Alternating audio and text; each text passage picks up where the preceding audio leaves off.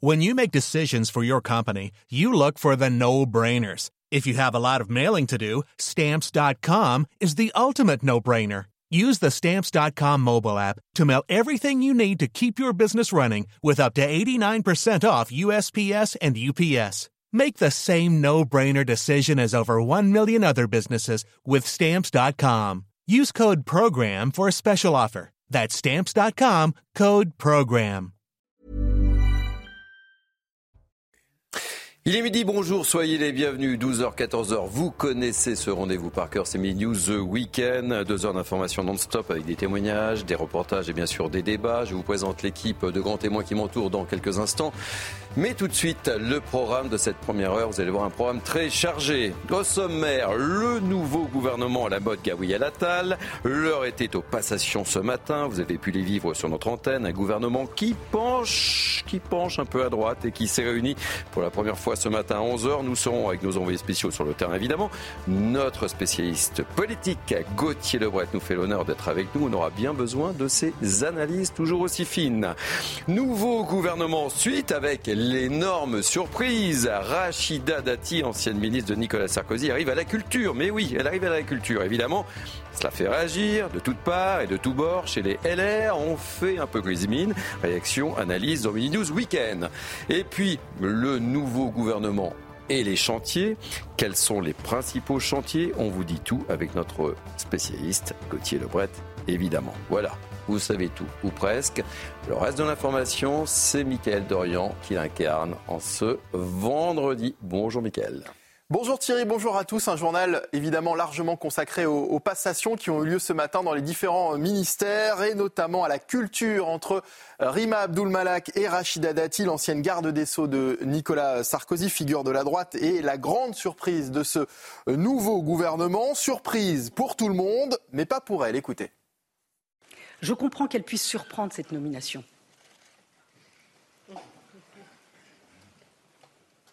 Moi, elle ne me surprend pas.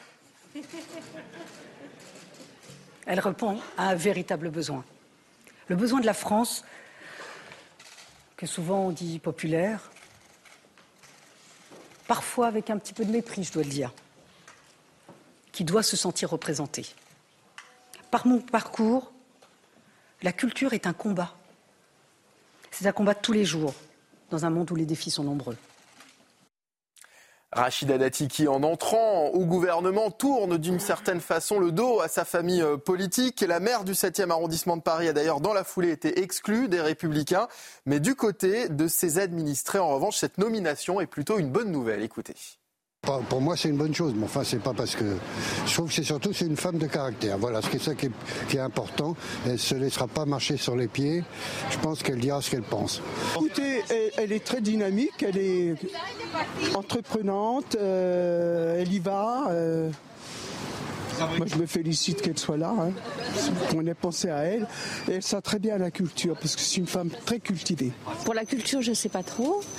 Euh, après, j'ai peur que ce soit un peu la, la, la foire avec euh, Hidalgo et que ce soit très axé sur Paris, sur une guéguerre. Euh, voilà. Autre passation très attendue euh, ce matin au ministère de l'Éducation nationale entre le nouveau Premier ministre Gabriel Attal et la ministre des Sports Amélie Oudéa-Castéra qui hérite euh, d'une nouvelle casquette en devenant euh, en plus ministre de l'Éducation nationale. Les précisions sur place de Maxime Leguet.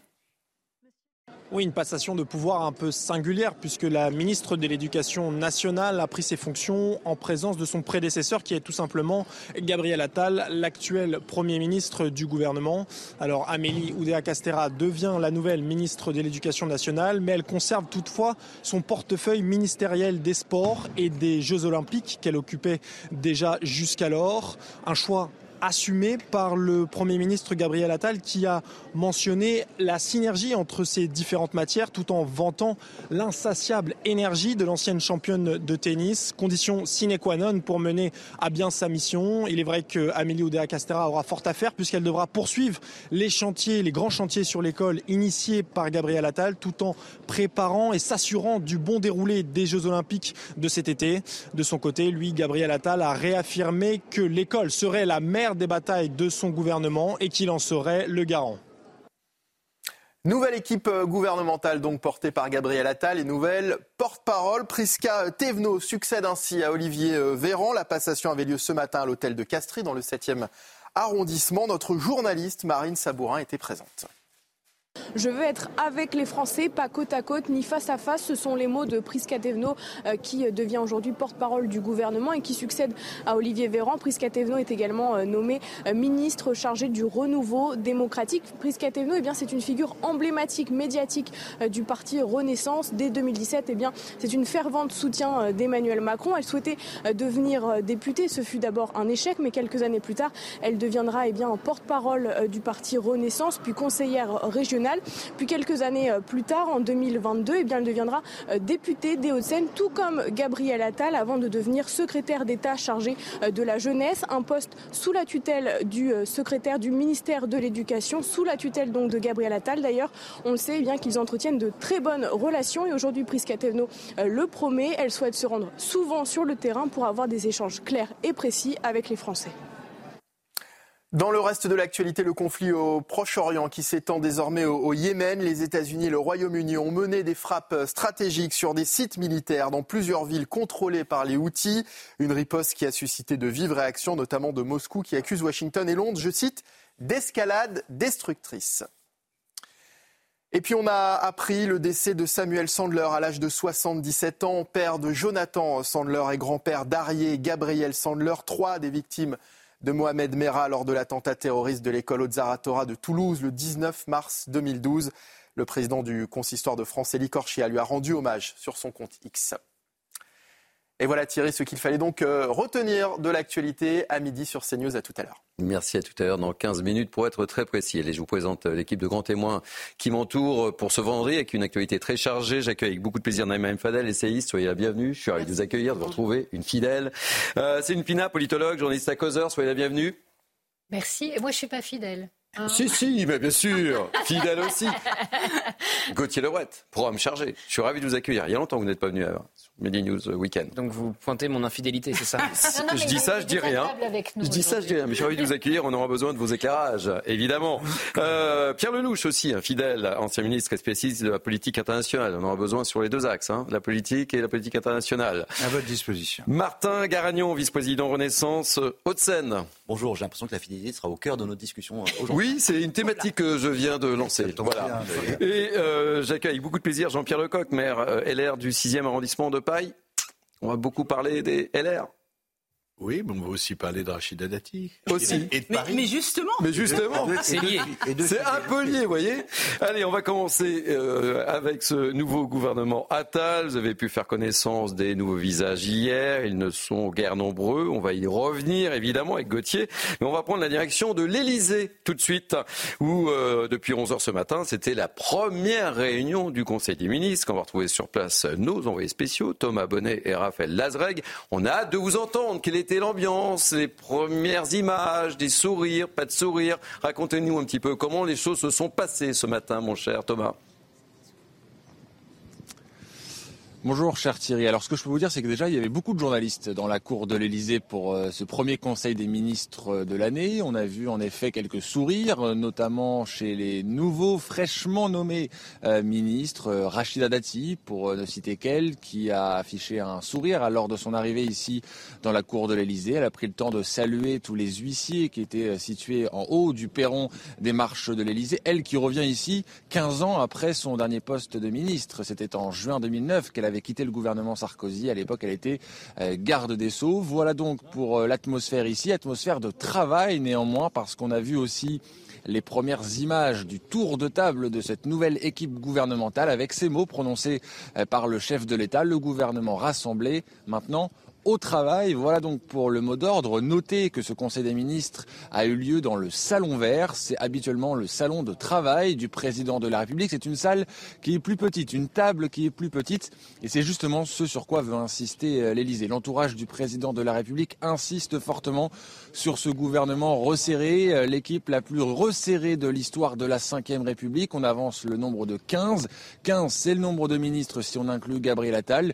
Il n'en fallait pas plus pour que du côté Palais de l'Élysée, on file la métaphore rugbystique en expliquant que cette équipe gouvernementale, ce gouvernement allait agir comme un pack pour agir plus vite et plus fort au service des Français. Le mot d'ordre, c'est d'avoir des résultats rapides au service des Français à nouveau. Merci beaucoup Thomas Bonnet. Je rappelle que vous êtes accompagné par Raphaël Lazreg. Allez, juste avant d'entamer un petit tour de table pour savoir précisément ce que vous pensez de ce gouvernement resserré, qui part, qui reste, tour d'horizon de cette nouvelle équipe Crue Attal avec Marie-Victoire Dieudonné. Sur la proposition du Premier ministre. quatorze ministres, un gouvernement resserré qui se veut lucide et efficace. Moi ce que je veux c'est de l'action, de l'action, de l'action. Des résultats, des résultats, des résultats. Mais avant l'action, un jeu de chaises musicales. Il y a ceux qui entrent, parfois avec surprise, comme Rachida Dati, nommée à la culture. Mais aussi Catherine Vautrin, qui prend les rênes du ministère du Travail et de la Santé, ou encore Stéphane Séjourné, au Quai d'Orsay. Il y a ceux qui restent, les poids lourds du gouvernement, comme Bruno Le Maire, en poste à l'économie depuis deux mille dix-sept, Éric Dupond-Moretti à la justice, Gérald Darmanin à Beauvau et Sébastien Lecornu, reconduit aux armées. Il y a ceux enfin qui sont promus. Amélie Oudéa-Castéra prend la tête d'un ministère des Sports élargi à l'Éducation nationale. Prisca Thévenot, jusqu'alors secrétaire d'État chargée de la jeunesse, devient porte-parole du gouvernement. Sur quatorze ministres, huit sont issus de la droite. Pourtant, Gabriel Attal dément une droitisation du gouvernement. Sur votre question droite-gauche, moi je ne suis pas là à demander à mes ministres de vider leur poche pour me montrer la carte de leur parti politique. Vous avez dans le gouvernement effectivement des personnes qui ont une sensibilité de droite. Et vous avez des personnes, des personnalités qui ont une sensibilité de gauche. Le premier conseil des ministres aura lieu ce vendredi à onze heures. Bon, Gauthier, on ne va pas se mentir. On écoute avec attention Gabriel Attal. Ça penche un petit peu sur la droite quand même, non ? Ou alors on n'a pas tout compris. Dans l'affichage, c'est certain, ça penche à droite. On verra pour ce qui est des actes, dans mmh. rendez-vous dans six mois, rendez-vous dans un an, pour voir si sur le plan migratoire, les, les obligations de quitter le territoire ont augmenté, sur le plan de la sécurité, si l'insécurité a, a baissé, sur le plan de l'économie, si les Français ont gagné du pouvoir d'achat. Sur l'affichage, c'est très clair, ça penche à droite, ça penche mmh. surtout du côté de la sphère sarkozyste. On sait que Nicolas Sarkozy est en rupture avec sa famille politique depuis qu'il n'a pas appelé à voter pour Valérie Pécresse à la dernière présidentielle. Et très clairement, nos confrères d'Europe un nous apprennent que le président de la République et l'ancien président se sont, parlé. Voilà, se sont eu au téléphone avant la nomination de ce nouveau gouvernement. Et euh, on peut citer évidemment Rachida Dati qui a été sa garde des Sceaux, mais Catherine Vautrin qui a été euh, l'un de ses soutiens. Pareil pour Aurore Berger qui a commencé sa carrière politique avec euh, Nicolas Sarkozy. Sébastien Lecornu, tiens, intéressant euh, le profil de Sébastien Lecornu qui vient de la droite. Il a été euh, l'un des favoris pendant une semaine pour euh, succéder à Elisabeth Borne. Il a été débranché par qui ? Par François Bayrou, mmh. qui a cinquante et un députés à l'Assemblée nationale. Donc, pendant qu'on voit les visages des sarkozystes au, au gouvernement ou des anciens sarkozystes, évidemment, Bruno Le Maire qui a été son ministre de l'Agriculture. Donc, François Bayrou a réussi à avoir la peau de Sébastien Lecornu à Matignon, mais pas des, sar- des sarkozystes mmh. dans le gouvernement. Et on, a, on apprend qu'il est absolument furieux, euh, qu'il menace le président de la République de mener une liste indépendante du MoDem aux européennes, ce qui serait évidemment un drame, parce que déjà que la liste Renaissance, mmh. Horizon, MoDem à dix points d'écart avec le Rassemblement National. Si vous avez un des trois partis qui commence à faire cavalier seul, l'écart va évidemment euh, grandir. Et puis vous avez toute l'aile gauche dont fait partie le MoDem, mais l'aile gauche de Renaissance qui, pour certains, n'ont pas voté la loi immigration, par exemple Sacha Houllier, on, ça se dit, on dit euh, du côté de l'Assemblée nationale qu'il pourrait y avoir un groupe de frondeurs qui pourrait se créer à partir de la rentrée mmh. parlementaire, parce que évidemment ils sont fâchés de voir que mmh. le gouvernement, euh, dans l'affichage, penche à droite. Donc c'est certain que oui, c'est un gouvernement plus à droite dans le choix des ministres que celui euh, d'Elisabeth Borne. Un mot sur l'image, parce que c'est vraiment de la com. On nous dit gouvernement gouvernement resserré, donc on les met sur une toute petite table pour qu'ils soient vraiment euh, resserrés au sens propre comme au sens euh, on l'a vu figuré. Ne soyons pas dupes, parce que la semaine prochaine, on va, être les, on va avoir les ministres délégués qui vont être nommés et les secrétaires, les secrétaires d'État. d'État. Donc si on nous dit, oui, gouvernement resserré avec onze ministres de plein exercice pour avoir quinze ministres délégués la semaine prochaine et vingt secrétaires d'État, tout ça n'aura évidemment pas euh, beaucoup de sens. Euh, gouvernement resserré, c'est très bien. Ça fait du coup des ministères X X L, notamment le ministère de la Santé et du Travail pour Catherine Vautrin et le ministère des Sports avec l'éducation pour Amélie Oudéa-Castéra. Ça fâche déjà les syndicats à la fois de la santé, du personnel soignant pour Catherine Vautrin et des enseignants pour Amélie Oudéa-Castéra. Merci, on vous retrouve tout à l'heure évidemment et on continue le débat. Euh, je, je suis obligé de vous interroger tout de suite, euh, mon cher euh, Jean-Pierre Lecoq. Gouvernement qui penche un peu à droite, comme vient de nous le dire euh, notre ami Gauthier Le Bret. Vous en pensez quoi ? écoutez, je ne suis pas un commentateur aussi avisé que monsieur. Ouais. Je voulais simplement dire que... On parlera de Rachida Dati ouais. tout à l'heure, hein, mais quand même. On parler de Rachida Dati et de Paris, pas pour commenter le gouvernement. Le gouvernement, oui, vous avez cité, ça a été cité, ce sont des gens qui sont passés effectivement par l'U M P, par, par L R, mais il y, a, il y a de l'eau qui est passée sous les ponts. Mmh. Euh, je vous rappelle que euh, si euh, François Fillon n'avait pas sombré euh, au début du mois de mars... Euh, Euh, Emmanuel Macron ne serait jamais devenu président de la République. Donc, mais là, c'est un sale coup pour les L R, non ? C'est un... Non, mais attendez, c'est euh, LR, LR est un...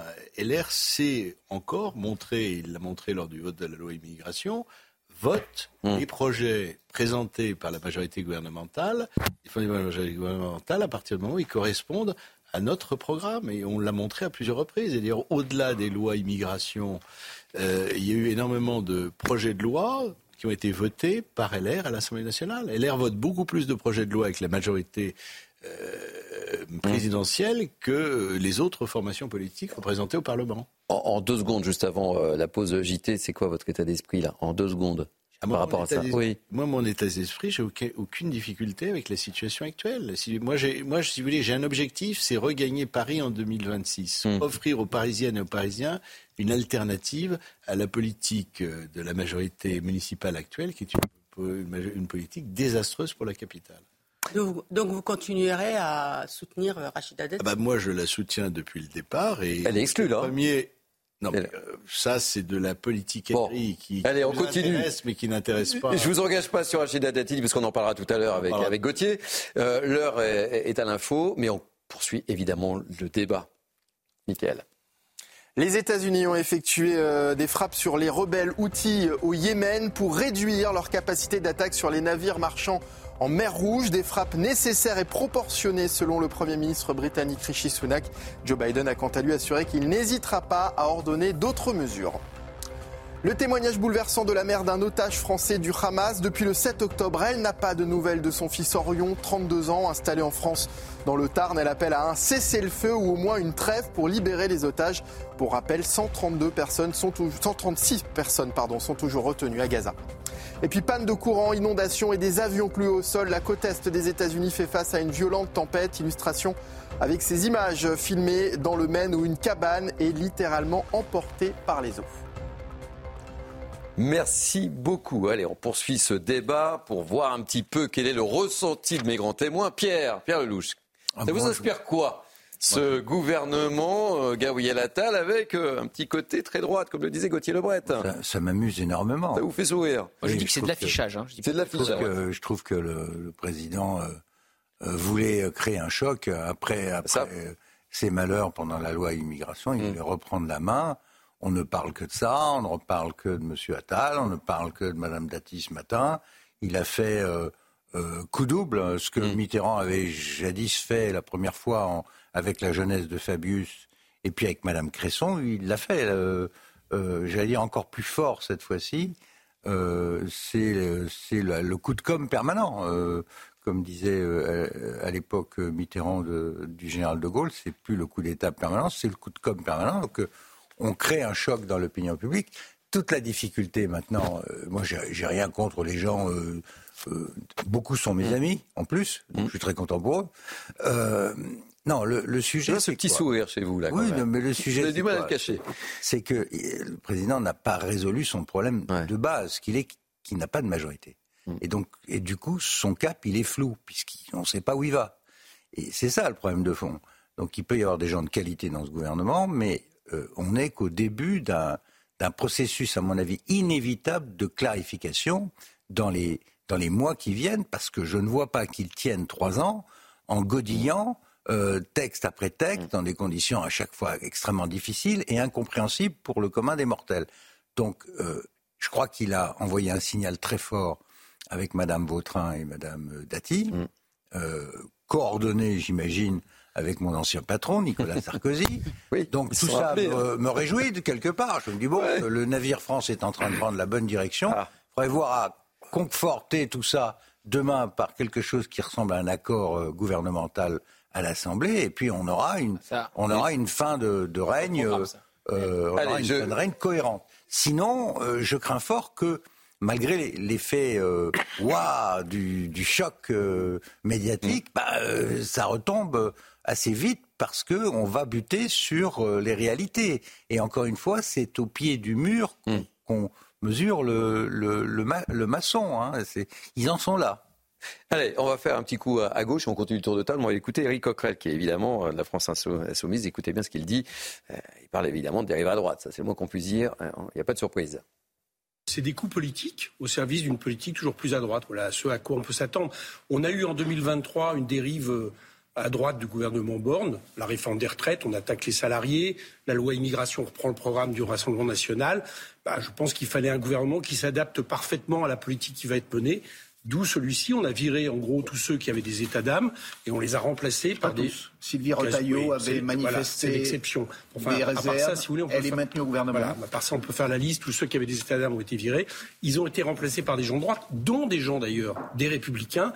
Et on voit bien qu'un des objectifs de Gabriel Attal cette année, ça va être d'essayer d'arrimer tout ou partie des républicains pour essayer d'avoir une majorité à l'Assemblée nationale. Allez, on termine le tour de table. J'ai pas été très gentleman, mesdames, hein, mais euh, c'est vrai que on avait Jean-Pierre Lecoq sur ce plateau. La priorité, c'était Jean-Pierre Lecoq en tant que républicain. Ça vous inspire quoi, ce, et puis, si ce nouveau veut, gouvernement ? Si on veut l'égalité, il faut arrêter de demander de la préséance aussi. C'est bien. Voilà. Voilà. Vous avez en raison. Fait, euh, quand on écoute le nouveau Premier ministre qui arrive, et assez justement, parce que c'est ce qu'attendent les Français, dit de l'action, de l'action, de l'action, mmh. des résultats, des résultats, des résultats. Des résultats. Ouais. Sauf que, comme dit Pierre Lelouch, le problème, c'est qu'il n'est absolument pas dans une situation où non seulement il peut agir, mais où en plus il pourrait engranger des résultats. Donc aujourd'hui, on est sur un vrai coup de com'. L'idée, c'est de se mettre en phase avec la population parce qu'il n'y a pas une dérive droitière du gouvernement. La France réclame des mesures qui sont jugées comme étant des mesures de droite et il apparaît assez logique que le gouvernement puisse se mettre en phase avec les Français. Ça, c'est la première chose. Et la deuxième chose, la cristallisation quasi amoureuse qui s'est faite sur le jeune Premier ministre, elle se fait sur quoi ? Elle se fait sur un positionnement sur l'autorité et la fermeté. Le problème, c'est qu'à la fois, ce jeune Premier ministre vient malgré tout de la gauche, donc on peut se demander si on est dans la posture ou s'il incarne vraiment cette autorité, cette fermeté, mmh. cette discipline. Les attentes des Français sont clairement marquées à droite. Est-ce que euh, il aura le courage d'assumer la loi immigration qui est quand même plébiscitée euh, par la France en règle générale ? Sur toutes ces questions, on n'en sait rien. En revanche, il y a quelque chose qui peut être très intéressant pour le gouvernement, c'est de gérer le court terme. Autrement dit, vous mettez un grand virage à droite en termes de com. Vous faites en sorte qu'on ne puisse pas vous juger pour votre action parce que euh, ce coup de com finit par euh, vous faire, euh, en gros, les Européennes ne se passent pas si mal. Et derrière, vous en arrivez à ce qui semble inéluctable, c'est-à-dire une dissolution. Et sauf que cette dissolution, au lieu de vous faire massacrer au coin du bois, comme il arrive régulièrement, parce que votre ligne politique n'est pas claire, vous avez affiché une ligne de droite, que les trois quarts des électeurs se disent, plutôt que voter pour le R N, qui a un parti qui n'a pas forcément une bonne réputation, je vais pouvoir obtenir la même chose en allant avec ce jeune Premier ministre. Et là-dessus, le coup peut marcher. Rapidement, Naïma Fadel, très rapidement. Très rapidement. Ouais, deux mots. Non, mais on peut parler toujours effectivement de, de positionnement dans le souci d'une communication. Mais moi, ce que j'ai pu voir et factuellement, c'est que quand il est arrivé au ministère de l'Éducation nationale, Gabriel Attal a tout de suite mis en, en place les actions suite à un diagnostic. Le diagnostic, on le connaissait. Ça fait longtemps. Et d'ailleurs, certains le disent pour le discréditer. Ils disent oui, mais le, le diagnostic était connu. Il suffisait de le mettre en place. Mais pourquoi, par exemple, Jean-Michel Blanquer ne l'a pas mis en place ? Mmh. Moi, ce que je vois aujourd'hui dans ce qui va se passer, c'est que Euh, Gabriel Attal aura le souci effectivement de répondre aux enjeux que, ne, que connaît notre pays et l'impulsion qui est donnée à droite à cette volonté-là parce qu'il y a les enjeux aussi des Européennes. Et on suivra avec attention et on écoutera également Olivier Véran dans sa passation. Ah bon, de... On a la tête de liste Renaissance pour les Européennes. On n'est pas sûr que ce soit la me... le meilleur choix de casting. On verra, on écoutera. Allez, on marque une pause et juste après, on évoque le coup de théâtre. Rachida Dati, je vous regarde, Jean-Pierre Lecoq. Vous nous direz ce que vous en pensez. Allez, à tout de suite. douze heures quasiment, trente minutes. Beaucoup de choses à évoquer aujourd'hui, évidemment. Je vous présente euh, l'équipe de grands témoins qui m'entoure. Naïma Fadel, Céline Pina, Pierre Lelouch, Jean-Pierre Lecoq, Martin Garagnon et notre ami Gauthier Le Bret, évidemment. beaucoup de politique aujourd'hui. Euh, je ne vous ai pas donné la parole, mille excuses. Deux mots sur cette euh, couleur un peu de droite quand Alors, même de ce nouveau gouvernement, Martin, on ne va pas se mentir. Très rapidement, j'ai beaucoup de, de respect pour les analyses de Gauthier Le Bret, même si je ne les partage pas toujours. Ça le touche. Donc sur l'analyse droitière de cette composition de gouvernement, c'est considérer en fait qu'on reprend le logiciel contre lequel justement nous nous sommes érigés. L'émergence du macronisme, ce n'est plus de s'inscrire dans une opposition que les Français ont considérée comme stérile et euh, synonyme d'impuissance de gauche-droite, c'est au contraire d'être dans le dépassement. Le dépassement, c'est tout simplement de réunir un certain nombre de bonnes volontés sur un projet qui est très clair, qui est le projet qui est porté par Emmanuel Macron. Plus de ministres à droite, Mar- donc, Martin Garagnon, dans oui, le précédent mais... gouvernement. Donc, si, mais il penche comme, plus à droite dans l'affichage, encore comme, une fois. Comme, ouais. comme, comme vous avez l'amabilité de m'inviter, je vais reprendre les codes avec lesquels vous développez vos analyses. Si on reprend ce logiciel gauche-droite, ce qu'on constate à l'heure actuelle, c'est qu'on a évidemment des ministres qui ont déjà eu un parcours politique, mmh. qui viennent soit de la gauche, soit de la droite, et... Euh, sur le, la, le, le penchant droitier que vous euh, dénoncez, enfin en tout cas que vous analysez, il faut rappeler qu'une première ministre qui vient de la gauche, on a un Premier ministre qui historiquement vient de la gauche, qui ne s'est jamais réinscrit dans une quelconque aile gauche de la Macronie, Gabriel Attal, et nous avons Parce aussi a compris que la France était des droite. Ministres qui viennent de la droite, dont euh, Rachida Dati, et qui ne s'en cache pas et qui a toujours mené un combat extrêmement clair. Et puis on a aussi des ministres dont l'engagement politique s'est fait avec Emmanuel Macron, et je pense no- mais notamment à la porte-parole du gouvernement. Donc une émergence d'une nouvelle génération. Donc on a cet équilibre. Pour moi, c'est un gouvernement très équilibré qui est surtout orienté euh, action et résultat. Pour ah oui, action, action, résultat, résultat. Voilà. Ça, on a compris. Est-ce que c'est pas la fin du en même temps, justement. Est-ce que c'est pas cet affichage de droite en phase avec euh, les, les Français qui fait que, qui sont en demande de plus de fermeté, de plus d'action, de plus de régalien, est-ce que justement cette volonté n'est pas d'être en phase, encore une fois, avec euh, les, les Français ? Mais Martin, c'est, stop. Et la ah, fin du en même stop. Temps. Réponse juste après le journal, parce que Mickaël Dorian est en place. Réponse juste après. Voilà. Mickaël. Emmanuel Macron prendra la parole la semaine prochaine. Selon l'entourage du président, le chef de l'État doit s'exprimer en début de semaine prochaine avant la déclaration de politique générale du nouveau Premier ministre Gabriel Attal.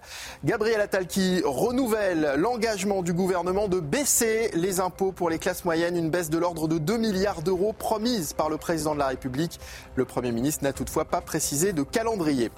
Et puis quatre ans après l'incendie de Notre-Dame de, de la cathédrale Notre-Dame, qui elle retrouve enfin sa charpente, ce vendredi marque la fin de la restauration de la charpente du cœur de la cathédrale, un chantier mené depuis dix-huit mois. Merci beaucoup, Mickaël. Et on vous retrouve dans quinze minutes. Allez, je vous ai coupé la parole. La réponse rapide, parce que je voulais qu'on parle de Rachida Dati. Une réponse rapide, mais ce sera une transition, justement. Non, pour moi, ce n'est pas la fin du... En même temps, là où certains voient de manière un peu, d'ailleurs, mesquine, je trouve, de, de, des débauchages individuels, moi, je vois, au contraire, l'attractivité toujours actuelle du projet porté par Emmanuel Macron. On a effectivement des ministres qui incarnent, qui pèsent politiquement, qui sont identifiés mais, mais, médiatiquement, et on a des ministères resserrés. Donc on a autant de blocs de compétences qui sont des blocs d'autorité, qui seront demain des blocs de résultats. Donc moi, c'est ce que je vois, et c'est vraiment dans la feuille de route de Gabriel Attal qu'il a très clairement énoncé, de l'action, des résultats. Donc... Euh, C'est pas parce que Après, vous le répétez trois fois que ça arrive. Hein. On est bien d'accord. Mais vous savez, parfois, une Des image, fois, un mot, effectivement, ça a beaucoup d'effets. On a vu la capacité de Gabriel Attal à faire bouger mmh. les, les lignes en très peu de temps à l'éducation nationale, avec des annonces fortes et des résultats qui vont suivre. Moi, je suis convaincu que la nouvelle ministre de, l'é- de l'Éducation va s'inscrire dans la continuité de l'action euh, initiée de la dynamique de Gabriel Attal. Et donc, en quelques mois, Gabriel Attal à l'éducation a fait plus que certains ministres de l'Éducation, que je ne citerai pas pour ne pas être désagréable, mmh. en plusieurs années. Nommé par le même président de la République qui a nommé Gabriel Attal. Hein. Don, Don Bayrou, hein. vous faites allusion. Ah, ah, Don, Don, Don Bayrou qui a oui, été ministre de l'Éducation nationale. Il ne faut pas oublier que François Bayrou a été ministre de l'Éducation nationale. Ouais. Moi, j'étais jeune non, député non, je, je et je voyais ça, ce hein. dinosaure qui a absolument rien fait pour bouger le dinosaure. Il était très content, Bayrou, à l'époque. Il est, il est Allez, toujours, d'ailleurs. Les amis, on a beaucoup de choses à évoquer. Euh, on va évoquer cette bombe parce que personne ne l'a vu venir. Mais peut-être que vous allez nous dire deux, trois mots là-dessus, mon cher Jean-Pierre Lecoq. C'est évidemment la nomination de Rachida Dati à la culture. Ça suscite un certain nombre de réactions. On voit tout ça avec Mathieu Devez. Il me tarde, vous me racontiez comment ça s'est passé, l'annonce et tout ça, Jean-Pierre Lecoq. Allez, Mathieu Devez. C'est la surprise du nouveau gouvernement. Même dans son propre quartier, personne n'attendait la maire du septième arrondissement de Paris au ministère de la Culture. Je ne m'y attendais pas sur le, le point de vue culturel, mais elle fait un excellent travail dans le quartier. Donc euh, je pense qu'elle fera tout aussi bien pour, pour la France. Je trouve que Rachida Dati a été une, une très bonne maire du septième. Donc j'espère qu'elle euh, elle sera aussi forte euh, au ministère de la Culture. Même si ce n'est pas forcément là qu'on, qu'on l'attendait. Elle mérite mieux que le ministère de la Culture. Elle est efficace. Et puis j'aime bien, j'aime bien son style. Direct, cash, sans va-vire. Pourtant, certains n'ont pas hésité à pointer du doigt les bavures de l'ancienne ministre de la Justice. Emmanuel Grégoire, le premier adjoint à la mairie de Paris, rappelle ainsi la mise en examen de Rachida Dati pour corruption dans l'affaire Carlos Ghosn. Sa rivale socialiste Anne Hidalgo publie sur Instagram un message plein d'ironie dans lequel elle souhaite bon courage aux acteurs du monde de la culture. Mais la réaction la plus radicale est sans aucun doute celle d'Éric Ciotti. Le président des Républicains décide d'exclure Rachida Dati du parti. Une décision ridicule selon Franck Louvrier, le maire Les Républicains de La Baule. Ça ne mène qu'à faire un trou supplémentaire dans, dans le trou dans lequel ils sont. Parce que c'est très simple. Le choix de Rachida Dati, c'est quoi? D'abord, de la part de Gabriel Attal, à mon avis, c'est, c'est l'incarnation de l'audace. Il est jeune, il se dit « je vais miser sur des professionnels ». C'est ce que voulait, en fin de compte, Gabriel Attal et ce qu'avait senti euh, le président de la République aujourd'hui. Un coup politique pour Emmanuel Macron, avec une personnalité bien identifiée par les Français et un transfuge de la droite pour le camp présidentiel. Jean-Pierre Lecoq, vous m'avez promis, je vais tout vous dire. Elle vous a appelé, comment ça s'est passé? On a envie de savoir avec Gauthier, comment s'est passé les, les choses euh, avec Rachida Dati? Elle a fait une petite visio, racontez-nous. Oui, alors, elle m'a appelé dans l'après-midi, avant la visio. Ouais. Je n'étais pas informé, je crois que le secret était bien gardé, y compris, vous le savez, pour toutes les salles de rédaction qui ont découvert, et ça s'est mis en branle à partir de seize heures, si mmh. je me rappelle bien. Y compris pour le Premier ministre. Voilà. Donc euh, ça a été effectivement une certaine surprise. Parce que c'est Emmanuel Macron. Peut-être qu'on l'attendait davantage dans un... Elle avait exercé mmh. des fonctions régaliennes comme ministre de la Justice de deux mille sept à deux mille neuf. Et, et c'est vrai que ça a été une certaine surprise pour un certain nombre de, de Vous étiez assis au moment de l'annonce ou pas ? Ministre, ministre de la Culture. Après, je trouve ça courageux de sa part. Je trouve ça... C'est une tâche exaltante. C'est une tâche magnifique.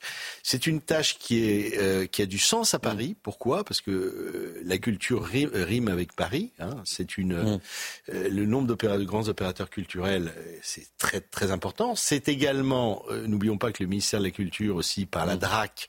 a des pouvoirs importants également à Paris en matière d'aménagement, de, de, d'avis donnés sur des opérations d'urbanisme diverses et variées. Donc là, là vous, vous soutenez Rachida Dati. Vous n'avez pas peur d'être exclu des R, puisqu'Anne Ciotti l'a exclu directement. Cela veut dire que ça a du sens et que de toute façon, lors de la visio à dix-huit heures, je réponds à votre question. Ah, quand même. Elle a réaffirmé ouais. sa volonté d'être candidate à Paris mmh. en deux mille vingt-six.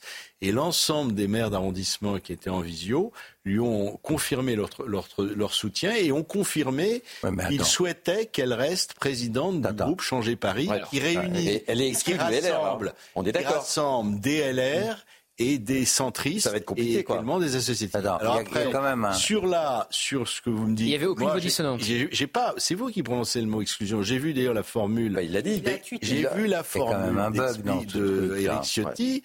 Euh, elle ne peut pas rester chez L R. Mais figurez-vous, vous parlez à L R. Moi, je suis chez L R de, un peu moins longtemps que, j'ai, que notre ami euh, Lelouch, mais depuis fort longtemps mmh. également. J'ai été systématiquement, moi, j'ai été respectivement exclu, réintégré, suspendu. Je me suis mis en retrait. Donc, il y a énormément de formules. Monsieur Lecoq, je pense il y a quand même un bug dans tout ça. Euh, elle, attendez, elle, elle fait un deal avec le président de la République. Je, je viens, mais je reste tête de liste à Paris cette fois, non seulement pour L R. Mais avec les macronistes. Très bien. Elle annonce au maire d'arrondissement dans la foulée qu'elle va rester tête de liste de des, des, des maires de droite, c'est-à-dire des maires L R. Comment est-ce que ça peut fonctionner alors qu'elle est instantanément exclue des... Ah, ça n'a pas tardé. Là, mais je comprends. Non, est-ce que vous, vous n'avez, cher, pas, la, cher, vous n'avez pas peur en soutenant, madame... C'était, non, mais, c'était l'objet non, de ma question. En soutenant euh, madame Dati, est-ce que les maires d'arrondissement bah oui. L R... peuvent rester à L R. Faut, faut être... logique, il y a un moment, tous ceux qui se soutiennent, bah il ne reste pas grand monde chez les Républicains. Ah, si commence à virer tout le monde, euh, ah oui, il n'y aura bah, plus personne faut... dans la salle de réunion. Oui, mais non, mais on peut se poser la question. On peut se poser la question, effectivement. Mais ce qu'on comprend avec cette réunion, c'est que Rachida Dati a très bien joué, puisqu'en entrant au gouvernement, si elle garde le soutien, il y a un deal. Et vous savez, deux ans, c'est long. Dans deux ans, tout sera oublié. Elle sortira du gouvernement. Elle voudra se présenter à la mairie de Paris. Euh, Éric Ciotti, s'il est encore président des Républicains, va juger rapidement que ça sera la meilleure chance pour les Républicains de mettre fin aux années Delanoë et Hidalgo. Mmh. Et donc, il acceptera qu'elle porte l'étendard des Républicains et on aura une liste unique entre Renaissance mmh. et L R. Et c'est sans doute... Alors, en plus, le mode de scrutin peut changer. Mmh. Je rappelle qu'il y a une, une, un projet de loi euh, à l'Assemblée nationale. Donc, le mode de scrutin peut, peut changer pour que le Parisien vote directement pour celui qui veut mettre à la tête de la mairie de Paris. Ça fait quinze ans que j'ai déposé un, premier, un projet de loi oui. en ce sens. Ça fait quinze ans qu'on attendait. Eh bien, on, verra. on va voir si on ça verra. se fait, parce que c'est Mais très donc, compliqué. S'il y a ce deal euh, qui a vraiment lieu dans deux ans entre les Républicains et Renaissance, c'est très bien joué pour Rachida Dati. C'est pas mal joué non plus pour le président de la République, puisque comme le disait M. Lelouch, on ne parle que de ça, le coup de projecteur, ah, ça, l'effet waouh, voilà, n'est braqué que là-dessus. Mmh. On dit que le gouvernement se droitise, et surtout... Et surtout, parce que ça, il l'a bien dans un coin de la tête, il l'avait dans un coin de la gorge jusqu'à hier, le président de la République, le petit jeu des L R sur oui. la motion de rejet qui a rejeté le texte immigration, et puis il a été droité. Exactement, c'est la, la revanche, la revanche d'Emmanuel oui. Macron. Elle est, elle est arrivée rapidement. Les Républicains ont fini l'année en bonne santé, avec oui. une victoire bah oui, c'est ce qu'on disait, idéologique et concrète sur le projet de loi immigration. Ils décident de les affaiblir dès la rentrée oui. en boomerang. Oui. Gros coup ça, Martin, oui. non ? Bah, se, se pose la question en fait finalement de savoir aussi ce que les Républicains veulent, parce qu'en début d'année, je vous rappelle que deux mille vingt-trois, on a ouvert l'année avec la séquence sur les retraites, on l'a fini avec la loi sur l'immigration. Dans les deux cas de figure, les L R ont quand même eu des positions un peu... Euh... Enfin, pas très très orthodoxe sur la réforme des retraites. Le projet qui était sur la table était le projet plébiscité par les L R depuis des années et des années. On a vu ce que ça a donné. Oui, oui. Mmh. On, et, on, et on a vu ce que ça, ça a donné. Donc ça aussi le mérite de clarification. Euh, je pense que les L R n'ont pas fait un travail de réflexion idéologique sur ce qu'ils proposaient à leurs électeurs, mais y compris à leurs cadres. Euh, on a eu euh, tout au long du quinquennat, depuis deux mille dix-sept d'ailleurs, un certain nombre de L R qui ont fait le choix de rejoindre Emmanuel Macron. C'était le cas dès deux mille dix-sept, ça a été le cas aussi en deux mille vingt-deux, avec notamment, je pense, aux députés Robin Reda et Constance mmh. Le Gris, par exemple. Euh, et c'est encore le cas maintenant avec Madame Dati, qui est quand même une figure extrêmement bien identifiée euh, de la droite républicaine, sarkozyste, parisienne, et cetera, avec toutes les qualités qu'elle emmène avec elle. Ça pose aussi la question de ce que sont les L R et de ce que veulent les L R euh, sur la loi immigration. Il y a effectivement un certain nombre de propositions qui ont été faites. L'image que ça renvoie, c'est que euh, c'est plutôt eux qui savent pas trop où ils habitent sur certains sujets. Donc, euh... oui, alors, alors sur la retraite, c'est vrai. Sur l'immigration, excusez-moi, ouais, c'est plutôt la majorité mais, qui sait plus voilà. où elle habite. Hein. Si vous le permettez, Jean-Pierre, je suis d'accord avec Monsieur Le Bret. Je pourrais vous renvoyer la oui. formule. Je sais pas trop où vous habitez de temps en temps. Et nous, mais, on l'a voté la loi. Mais... Pas tous, pas tous, pas tous, pas, tous. pas tout le monde. Monsieur Lejean, député de la deuxième circonscription, ancien président de votre majorité, a voté contre, ce qui est quand même très étonnant. Il aurait pu au moins s'abstenir. Président de la commission des lois. Bref, si vous le permettez, moi je pense que, et je l'ai dit tout à l'heure, les L R ont voté énormément de projets de loi mmh. au Parlement au cours de la dernière année. Il y a eu effectivement deux projets emblématiques. Les retraites et l'immigration. Sur l'immigration, effectivement, le texte a été voté. Je regrette qu'on ait peut-être d'ailleurs voté, et d'ailleurs Laurent Fabius l'a rappelé récemment, un texte qui comportait de fait euh, des mesures qui étaient déjà anticonstitutionnelles, mais on verra le résultat. Non, on verra le résultat, et je pense que, pardonnez-moi, il y aurait une clarté aussi, il y aurait une clarté si un jour il y a un contrat de gouvernement, un contrat de majorité entre, effectivement, la majorité présidentielle et à la limite L R qui est un parti. Bon, moi, je et bien deux, sûr, il faut deux pour faire le. À, à, à ce on stade, en a rapidement Pierre, Naïma et. et, et euh... À ce stade, pour en venir à Madame Dati, qui a beaucoup de talent, on voit bien qu'elle a remporté ce qu'elle souhaitait, c'est-à-dire retourner au gouvernement en conservant toutes ses chances à Paris et en, conser- et en conservant oui. cette fois-ci l'appui du président de la République et des maires L R. Même si elle est virée euh, des L R. La, la vraie question, c'est que les L R est complètement dans la contradiction, parce qu'on voit mal comment. Ils peuvent virer euh, Rachida Dati tout ouais. en conservant euh, des maires L R qui sont avec Rachida Dati. Moi, même moi, elle était jusqu'à hier soir dans les instances. Elle était jusqu'à hier soir dans les instances du parti euh, les Républicains. C'est un super coup quand même. Et pour vous dire à quel point Gabriel Attal n'était pas au courant, il se murmure même qu'il aurait appelé en début de journée hier matin Éric Ciotti pour lui dire: je vous jure, Monsieur le Président des Républicains, je ne prendrai aucun L R dans mon gouvernement. Et quelques heures plus tard, il était appelé par Emmanuel Macron pour lui dire qu'il avait dealé avec Dati son entrée. Il n'a pas manqué à sa parole, puisque le deal, en enfin fait, la promesse de. Actuellement, il n'a pas manqué bah si, à sa parole. Actuellement, il a manqué à sa parole. Je sais que c'est un ami du nouveau Premier ministre, Martin. Mais... de ne pas déranger de député. Et factuellement. Non, non, de L R. Mais regardez. Allez, sur les mots. De toute façon, il n'était pas au courant. Donc pensez, euh, pensez, il savait pas, il savait pas. Pensez sans doute aux gens qui sont devant leur télé à l'heure ouais. actuelle et qui mmh. doivent avoir entendu tout ce qu'on vient de dire et qui doivent se dire finalement la seule chose qui a été évacuée de l'équation, c'est la notion d'intérêt général, c'est l'avenir de la France et c'est la direction que tout cela va emprunter. Bah, c'est-à-dire qu'il y a énormément de mousse, mais il n'y a toujours aucun but affiché. On va demander un certain nombre de sacrifices aux Français, mais on ne sait pas pour aller où. Voilà. Et quand on voit un petit peu euh, ce, ce, ce théâtre sans spectateurs et avec des acteurs qui quand même n'impriment pas vraiment euh, l'électorat, on se dit euh, que ce coup de com' va faire assez rapidement pchit et on ne sait pas, on se demande quel va être le nouveau jouet qui sera brandi devant nos yeux. Le seul problème, c'est que s'il y a un truc qui est constant dans, dans ce gouvernement et dans le positionnement de ce président, c'est l'inconstance. Rappelez-vous, on nous a dit au départ, on va vers un nouveau monde et dans ce nouveau monde, les gens devront être euh, purs euh, et ne devront pas avoir de, de casserole. Et qu'est-ce qu'on voit ? Le pauvre Bayrou doit se les bouffer parce qu'entre nous, quand vous voyez le nombre de bah, casseroles oui, qui arrivent, imagé, euh, le bien. nombre Madame de personnes... Pina, qui... Il est douze heures quarante-cinq quand je suis, même. Je suis désolée, euh, vous avez il raison. Il est douze heures quarante-cinq. Mais quand on voit le nombre de personnes est, qui arrivent en ayant aujourd'hui quand même des vilains poissons d'avril accrochés dans le dos, on se dit que certains ont payé un objectif de pureté un petit peu cher. Rappelez-vous aussi tout le cirque qu'on nous a fait autour de la parité, de la promotion de la femme. Bon, ben là, sur ce gouvernement, la parité est complètement oubliée. Ouais, voilà, fort, ce qu'on aimerait, ce qu'on aimerait de temps en temps, c'est un petit peu de constance. Que de temps en temps, les objectifs affichés soient tenus plus de deux trois mois, parce que ça correspond à un coup de com' à réaliser. Ça, ça devient pénible. Naïma, je vous donne la parole. Il y a sept femmes. Je suis désolé, il y a quatorze ministres, il y a sept femmes. La parité est respectée. douze heures quarante-six. Euh, oui. douze heures quarante-six, il est à l'heure. C'est Mickaël euh, Dorian. Et je vous donne la parole, c'est promis. Ma chère Naïma, un point sur l'info avec Mickaël Dorian. Le premier conseil des ministres du gouvernement Attal un est désormais terminé. Un gouvernement dont la principale surprise est l'arrivée de Rachida Dati, une fidèle de Nicolas Sarkozy. Nicolas Sarkozy qui, selon nos confrères d'Europe un, s'est entretenu par téléphone avec Emmanuel Macron au sujet de ce nouveau gouvernement. Les États-Unis et le Royaume-Uni ont effectué des frappes sur les rebelles Houthis au Yémen pour réduire leur capacité d'attaque sur les navires marchands en mer Rouge. Des frappes condamnées par l'Iran et la Russie, mais jugées nécessaires et proportionnées par le Premier ministre britannique Rishi Sunak. Et puis panne de courant, inondations et des avions plus au sol. La côte est des États-Unis fait face à une violente tempête. Illustration avec ces images euh, filmées dans le Maine où une cabane est littéralement emportée par les eaux. Merci euh, beaucoup, euh, mon cher Mickaël. Un mot très rapidement, parce qu'on va retrouver euh, Yohann Usaï et, et Godric Bay qui, euh, qui sont en direct de, de Matignon. Alors, euh, je, je voulais rejoindre, euh, rebondir sur ce qu'a dit M. Lecoq. Effectivement, si les, les euh, différents maires de droite ont soutenu euh, Rachida Dati, ça va être un vrai dilemme par les L R. En tout cas, c'était une, une prise de guerre pour euh, euh, Emmanuel Macron, très dure pour les L R. Parce que je peux vous dire qu'elle a un poids considérable au niveau des L R.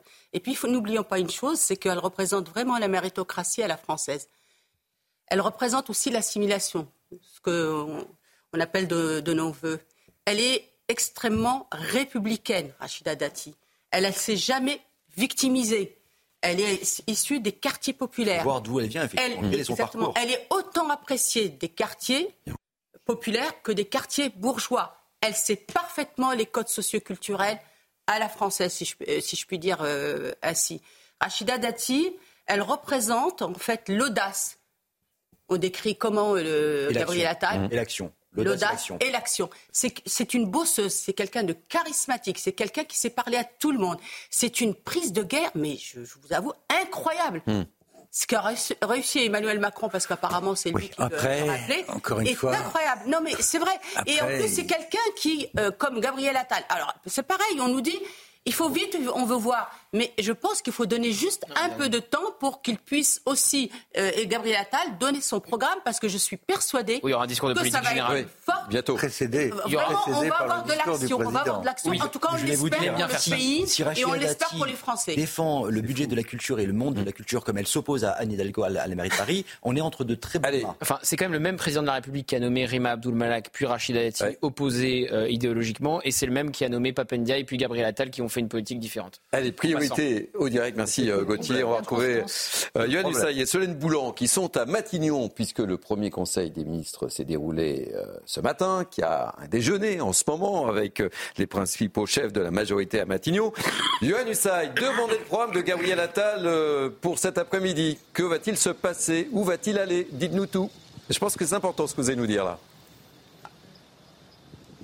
Alors déjà, une petite information, Gabriel Attal n'est pas encore arrivé ici à l'hôtel de Matignon. Il est toujours à l'Elysée en train de s'entretenir avec le président de la République, le déjeuner avec les cadres de la majorité, les chefs de, des groupes parlementaires. Donc c'est prévu ici. Ce déjeuner aura lieu aux alentours de, de treize heures, mais Gabriel Attal, lui, est encore à, à l'Elysée. Un déjeuner avec quel objectif ? Eh bien d'abord essayer de donner un cadre à, à ces chefs de, de parti qui ont été un peu déboussolés pour certains d'entre eux par la nomination du nouveau Premier ministre, pour essayer de les rassurer, et pour essayer aussi de leur demander leur avis sur le changement de méthode qu'ils comptent mettre en œuvre, co-construire davantage les textes parlementaires, en peut-être en essayant de prendre davantage de propositions de la part des oppositions, en acceptant peut-être même des textes de loi issus directement des partis comme les Républicains. C'est une option envisagée par Gabriel Attal qu'il va donc soumettre ici au cadre de la majorité, et puis il se rendra ensuite à, à quinze heures dans les Yvelines visiter un collège aux côtés de la nouvelle ministre de l'Éducation nationale, Amélie Oudéa-Castéra, symbole donc que Gabriel Attal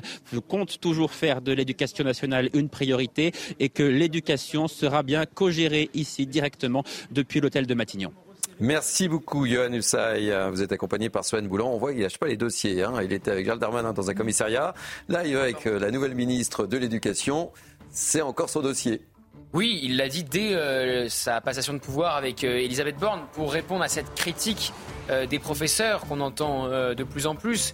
On a eu quatre ministres en moins de deux ans, vous nous abandonnez au bout de cinq mois. Donc il veut prouver qu'il n'abandonne pas le les, les professeurs. Mais quand on a une ministre qui va devoir s'occuper de l'organisation des J O et en même temps euh, de la, des réformes qui touchent l'école, elle va devoir se démultiplier. Il va devoir, devoir y avoir plusieurs Amélie Oudéa-Castéra. Elle aura vraisemblablement une ministre déléguée ou un ministre délégué la semaine prochaine. Allez, on marque une pause, on se retrouve dans quelques quelques instants, évidemment, pour la deuxième heure de Mini News Weekend. À tout de suite. Il y a des hologrammes. Il est treize heures, bonjour, merci de nous accueillir chez vous. C'est Mini News Weekend, partie deux. Je vous présente l'équipe de grands témoins qui m'entoure dans quelques instants, mais le sommaire de cette deuxième partie. On évoquera la situation internationale, si vous le voulez bien. Avec cette information, les États-Unis et le Royaume-Uni ont bombardé les Houthis au Yémen. Objectif, sécuriser la mer Rouge où transite dix pour cent du commerce mondial. Le général Bruno Clermont, notre consultant défense, sera avec nous. Harold Iman, notre spécialiste des questions internationales, est déjà avec nous. Et on retrouvera Sarah Menaille dans le courant de cette émission, notre correspondante permanente à Londres. Gabriel Attal l'a dit et redit, la sécurité des Français fait partie de l'une de ses priorités. Et bien justement, on évoquera deux histoires qui symbolisent sans doute les attentes des Français. On écoutera tout d'abord le témoignage ou le témoignage d'une commerçante de hier qui a été cambriolée trois fois en quarante-huit heures. Trois fois en quarante-huit heures, elle n'en peut plus. Et puis toujours dans le Var, euh, des commerçants victimes de cambriolage ont tout simplement décidé, eux, d'afficher les visages des voleurs. On va vous raconter tout cela et on fera réagir notre plateau de grand témoin, évidemment. Et puis en fin d'émission, on reviendra sur le gouvernement de Gabriel Attal et cette nomination de Rachida Dati à la culture qui fait beaucoup, mais beaucoup réagir. On a déjà vu au cours de cette première heure de Mini News Weekend. Allez, tout de suite, on fait un point sur l'information avec, évidemment, Mickaël Dorian. Rebonjour Mickaël. Rebonjour Thierry, bonjour à tous. À la une de l'actualité, le Conseil des ministres du nouveau gouvernement Attal un qui est désormais terminé. Un gouvernement dont la principale surprise, hein, vous venez de le dire Thierry, est l'arrivée de Rachida Dati, une fidèle de Nicolas Sarkozy. Nicolas Sarkozy qui, selon nos confrères d'Europe un, s'est entretenu par téléphone avec Emmanuel Macron au sujet de cette nouvelle équipe gouvernementale. Alors les questions de sécurité feront-elles partie des priorités de ce nouveau gouvernement ? Vous allez entendre à présent le témoignage bouleversant d'une restauratrice du Var qui a été cambriolée trois fois en quarante-huit heures. Son établissement est installé sur le port de Hyères et concrètement elle n'en peut plus. Je vous propose de l'écouter. Toute ma vie j'ai travaillé, ça fait vingt ans que j'ai mon restaurant. Et euh, ouais, je ne mérite pas ça, je suis une travailleuse, je ne vole pas mon argent. Je travaille comme une folle, je veux dire, euh, je compte pas mes heures. Là, je viens de me faire cinq semaines de marché de Noël, où j'ai fait euh, des horaires de malade pendant cinq semaines, en travaillant sept sur sept. Et en fait, que bah, quelqu'un s'introduise comme ça dans nos vies et nous vole de cette façon. Là, déjà, ça fait deux trois ans que je chantais qu'il y avait de la sécurité. Mais euh, là, je veux dire, on est, on est touché plein fer et... Et je je je comprends pas. Dans l'actualité également, le procès des policiers impliqués dans l'affaire Théo. Selon le commissaire divisionnaire de l'I G P N entendu hier, le policier auteur du coup de matraque n'a pas volontairement violé le jeune homme de vingt-huit ans. Il estime que l'usage de la force était légitime ce jour-là, mais qu'elle était cependant, je cite, disproportionnée. trois mille enseignants salariés de l'ONU célèbrent les massacres du sept octobre. Ils font partie de l'UNRWA, une agence des Nations Unies responsable de l'aide aux réfugiés palestiniens. Plusieurs d'entre eux ont partagé des messages de soutien aux terroristes du Hamas et des images de propagande de l'organisation. Les précisions de Mickaël Dos Santos. Ce groupe de la messagerie Telegram, plus de trois mille membres, tous ou presque des professeurs, salariés des Nations Unies dans la bande de Gaza. Depuis les attaques du sept octobre dernier en Israël, les échanges professionnels ont laissé place à du contenu pro-Hamas. Vidéos d'attaques contre l'armée israélienne, photos de soldats morts, sans oublier de nombreux messages à la gloire des terroristes. Que Dieu soit avec eux, qu'il les soutienne et les ramène sains et saufs. Ce martyr est prêt pour la guerre. Il arrive les Juifs. Sur ce compte Telegram, le contenu est public. Les membres ne cachent ni leur identité ni leurs activités à Gaza. Par le passé, l'UNWatch, organisation non gouvernementale qui surveille l'activité des Nations Unies, avait déjà dénoncé le comportement d'autres membres de l'UNRWA. Ce n'est pas la première fois que nous, notre O N G UNWatch, a trouvé et publié euh, des euh, exemples d'incitation à la haine, au racisme, à, à la terrorisme, djihadisme euh, par des professeurs de UNRWA. On a déjà révélé, exposé euh, plus de cent cinquante cas. Sous la pression des pays occidentaux comme la France, qui finance UNRWA à hauteur de plus de trente-sept millions d'euros, les Nations Unies ont parfois sévi des sanctions loin d'être à la hauteur. La seule punition qu'on connaît, c'est que quelquefois ils étaient suspendus pour quelques semaines, pour un mois. Face à la multiplication des cas, l'organisation UNWatch exige des condamnations fermes de la part des Nations Unies. Et puis on a appris le décès de Samuel Sandler, père de Jonathan Sandler et grand-père d'Ari et Gabriel Sandler, trois des victimes de Mohamed Merah lors de l'attentat terroriste de l'école Ozar Hatorah de Toulouse le dix-neuf mars deux mille douze. Le président du consistoire de France, Élie Corchia, lui a rendu hommage sur son compte X. Voilà Thierry, ce qu'il fallait donc retenir de l'actualité à treize heures sur CNews. Je vous dis donc à tout à l'heure. Merci beaucoup mon cher Mickaël. On vous retrouve effectivement d'ici quinze minutes. Pardon. Je vous présente mon plateau de grands témoins. Naïm M. Fadel, Céline Pina, Pierre Lelouch, euh, Martin Garagnon, Philippe Doucet qui nous a rejoints. Bonjour. Membre du bureau national du P S.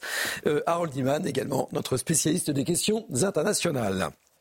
On va donc commencer notre deuxième heure, si vous le voulez bien, en évoquant cette information de la nuit. Les États-Unis et le Royaume-Uni ont effectué des frappes euh, sur les rebelles Houthis au Yémen. Ces frappes ont visé des radars et des infrastructures de drones et de missiles. On voit tout cela avec Elisabeth Guedel, notre correspondante aux États-Unis. Les États-Unis avaient prévenu, ils ne laisseraient pas impunis les attaques de navires commerciaux en mer Rouge. Un vingt-sept depuis mi-novembre, ça a complètement perturbé le trafic de fret maritime de la région.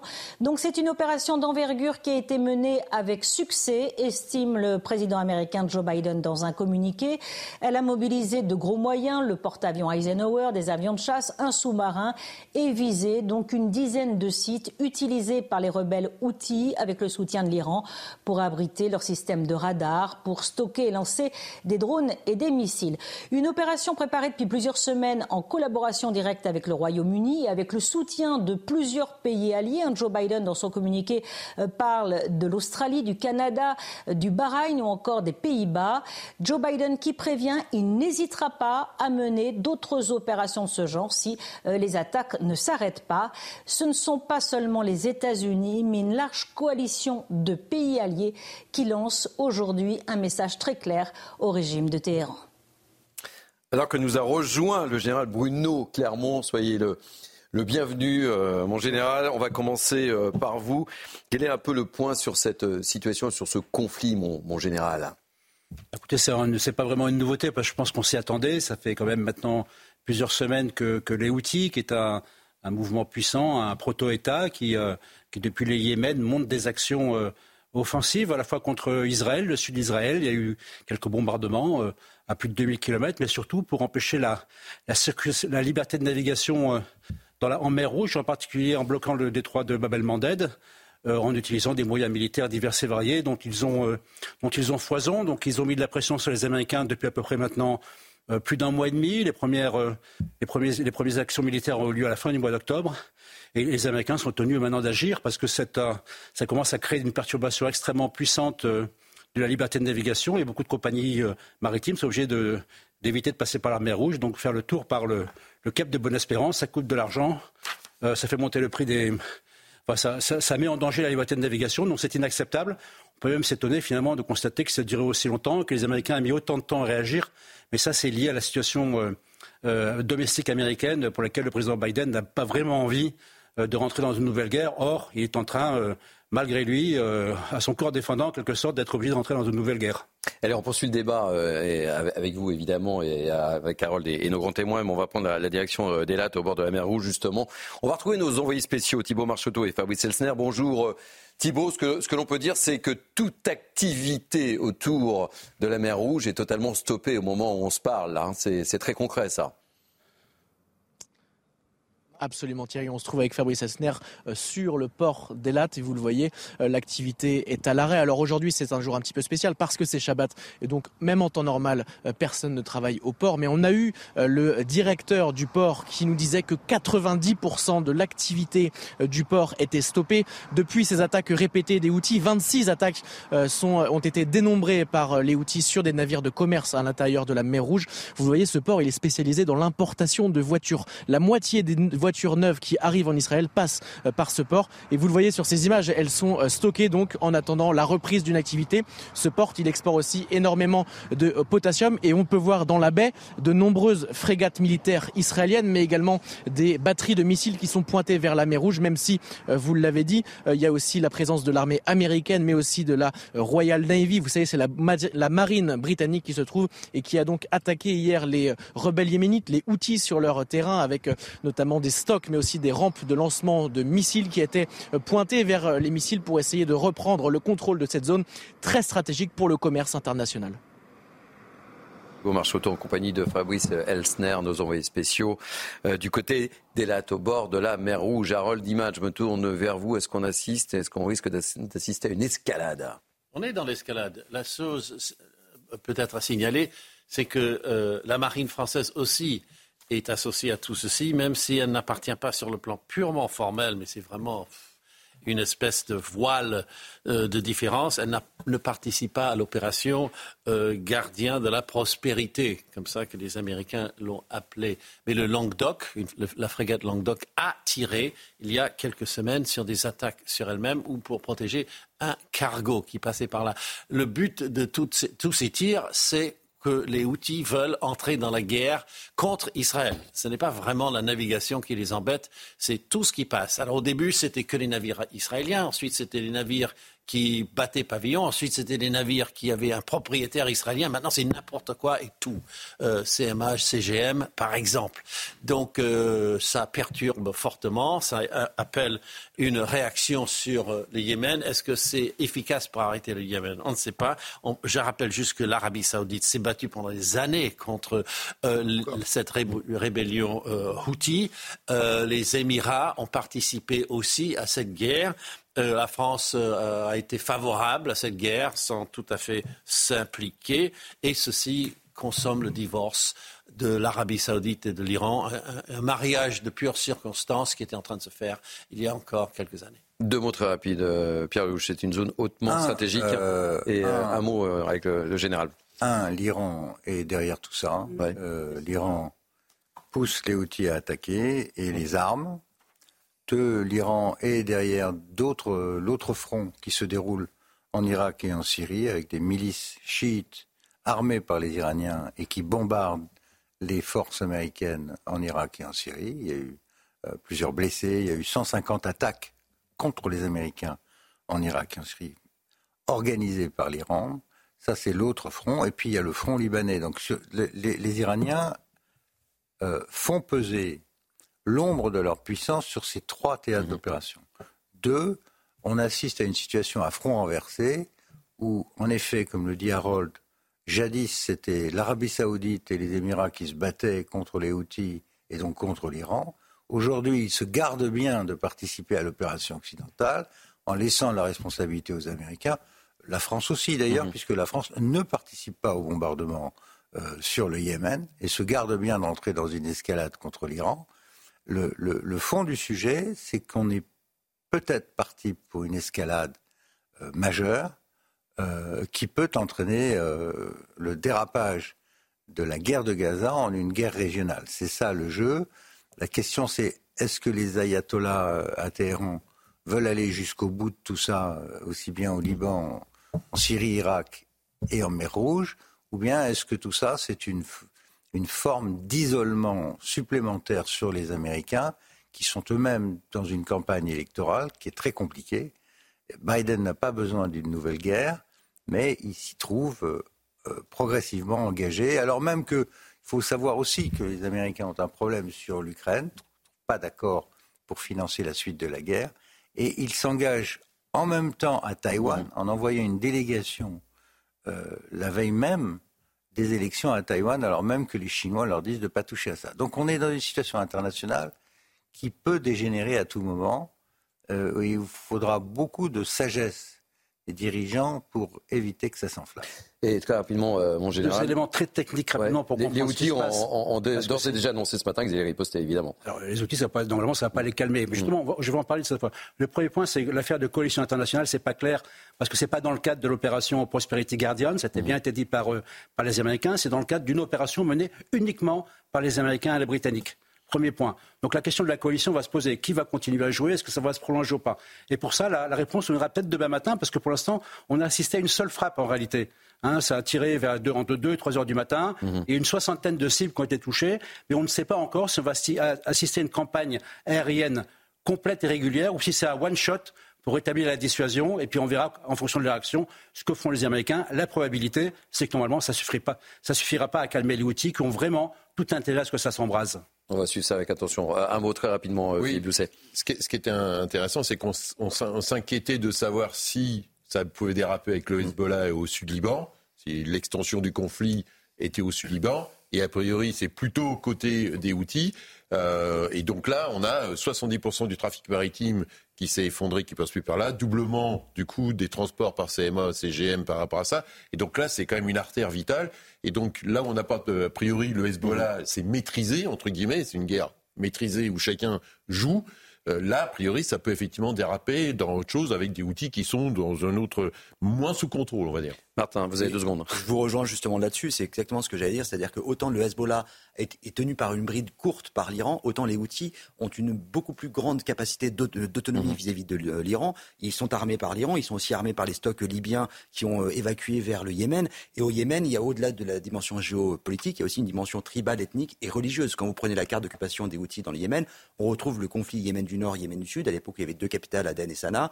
Et euh, c'est, c'est un conflit qui est Euh, plus en millefeuille que euh, le Hezbollah et le Liban Sud, qui est plus facile à, y, à identifier. Donc euh, le manque euh, de maîtrise de l'Iran sur les Houthis, c'est pour moi un des vrais risques de, de, d'une escalade, parce qu'ils sont moins maîtrisés que le Hezbollah, auquel on tient la bride courte en Iran. Et vous voulez absolument en parler dans le cadre de, de Minus Weekend. Je ne suis pas totalement sûr que de cette analyse. Je suis très en retard, lui il est à l'heure, c'est Mickaël Dorian, on fait un point sur l'information. Un bus, euh, c'est à Levant, dans les Alpes-Maritimes, un violent accident qui s'est déroulé ce matin et qui a fait trois blessés. Tous les passagers du bus ont pu être évacués. Le témoignage bouleversant de la mère d'un otage français du Hamas depuis le sept octobre. Elle n'a pas de nouvelles de son fils Orion, trente-deux ans, installé en France dans le Tarn. Elle appelle à un cessez-le-feu ou moins une trêve pour libérer les otages. Pour rappel, cent trente-six personnes sont toujours retenues à Gaza. Et puis panne de courant, inondations et des avions cloués au sol. La côte est des États-Unis fait face à de violentes intempéries. Illustration de cette tempête avec ces images dans l'état du Maine où une cabane, vous voyez ce qu'il en reste, a été littéralement emportée par les eaux. Merci beaucoup mon cher Mickaël. Allez, retour sur le sol français. On le sait, la sécurité fait partie des priorités de Gabriel Attal. Il l'a répété dès la prise de son pouvoir. Et les Français attendent des réponses. Ce midi, illustration avec deux exemples de la situation en France. Deux cas concrets. Premier cas, cette commerçante de hier dans le Var qui a été cambriolée trois fois, j'ai bien dit trois fois en quarante-huit heures. Évidemment, elle craque. Regardez ce reportage de Tancred Guillotel et Tania Thiollet. Merci Harold, merci mon général. J'ai même pas la force de ranger, j'ai, j'ai plus de force, je suis fatiguée. Une restauratrice exténuée. Le dix-neuf décembre dernier, alors que Béatrice est absente de chez elle, un homme s'introduit à son domicile pour le cambrioler. Avertie par son voisin qui dispose de cette caméra de vidéosurveillance, elle prévient la police. Ils se sont montrés un, entre guillemets un peu rassurants en me disant bon ben euh, des cambriolages malheureusement il y en a plein. Et puis euh, vous inquiétez pas, il y a eu, enfin, ils reviendront pas quoi. Seulement quarante-huit heures plus tard, plusieurs individus cambriolent à nouveau son domicile et dévalisent son restaurant. Des bijoux, une importante somme d'argent. Pour cette mère qui élève seule ses enfants, le préjudice financier correspond à cinq semaines de travail. On viole en fait votre intimité. Ils ont fouillé dans les photos, ils ont, ils ont fait tous les placards, ils ont fait, ils ont fait euh, les placards à sous-vêtements. Et à cela s'ajoute un sentiment de peur permanent. Ça fait deux trois ans que je chantais qu'il y avait de la sécurité, mais euh, là je veux dire on est, on est touché plein fer et j'ai peur parce que j'entends des bruits, je... Euh, c'est compliqué. Béatrice a porté plainte et assure connaître l'identité de l'un des cambrioleurs. Elle veut réouvrir son restaurant, même si cela lui est aujourd'hui très difficile. Philippe Doucet, là on est dans le concret. Les Français, euh, ils n'attendent pas que des paroles, ils attendent des actes. Et c'est pour ça qu'on voulait évoquer ces, ces deux histoires. Il y aura une deuxième histoire sur laquelle on reviendra oui, juste bah, après la, déjà, la pause publicitaire. Notre, notre, toute notre sympathie pour cette euh, commerçante, parce que ce qu'elle dit, y compris sur les photos, les sous-vêtements, c'est aussi un viol quand il y a mmh. des cambriolages de ce type. C'est-à-dire qu'on viole votre intimité euh, de familiale, de votre domicile. Donc c'est, c'est quelque chose d'extrêmement violent. Alors, une première fois, c'est déjà violent. Trois fois, vous vous dites, euh, voilà, ouais. donc, euh, et on sent bien... De, de, l'exaspération, ça, le ras-le-bol. Euh... L'inquiétude, euh, voilà, je veux dire, euh, euh, les gens ne se sentent, se sentent plus en, en, en sécurité chez elles. Bon, donc euh, là, cette question, de toute façon, la question de la sécurité est une demande forte des Français, parce que les volumes d'insécurité... Et, euh, paradoxalement, dans la société, il y a moins de meurtres qu'il y a un siècle, mais par contre, tout ce qui est, toutes ces violences aux personnes, les petites agressions, euh, les cambriolages... Euh, ont, ont augmenté. Et donc, euh, oui, il y a une demande forte de, de, de vivre en tranquillité, de vivre paisiblement, de pouvoir euh, voilà, de vivre de son travail tranquillement, quoi. Ça sera une des grandes priorités. Il l'a dit, euh, Gabriel Attal. Hein. Et quand on voit ce genre de sujet, effectivement, les Français sont dans l'attente, euh, Gauthier. Oui, il a dit que à peu près tous les sujets seraient sa priorité. Oui, hein, euh, la c'est sécurité, euh, le pouvoir d'achat, euh, l'école. Action. Donc, quand tout est votre priorité, euh, plus rien ne l'est. Hein. Mm. Emmanuel Macron, il a fait euh, douze ou treize causes euh, priorités euh, de euh, ces deux euh, quinquennats. Soit. Euh, et ben, effectivement, il sera très attendu. Et c'est ce qu'on disait tout à l'heure quand euh, on parlait euh, du, euh, de l'affichage. Mm. C'est-à-dire que oui, il y a un cap euh, mis euh, à droite mm. dans euh, l'affichage, dans le casting. Après, rendez-vous encore une fois dans six mois, dans un an, pour voir s'il y a des résultats très concrets dans le quotidien des Français. Alors oui, le Premier ministre a dit « je veux de l'action, de l'action, de l'action, des résultats, des résultats, des résultats ». Ça fait penser à Emmanuel Macron qui, après les émeutes, avait dit « je veux trois choses, l'ordre, l'ordre et l'ordre ».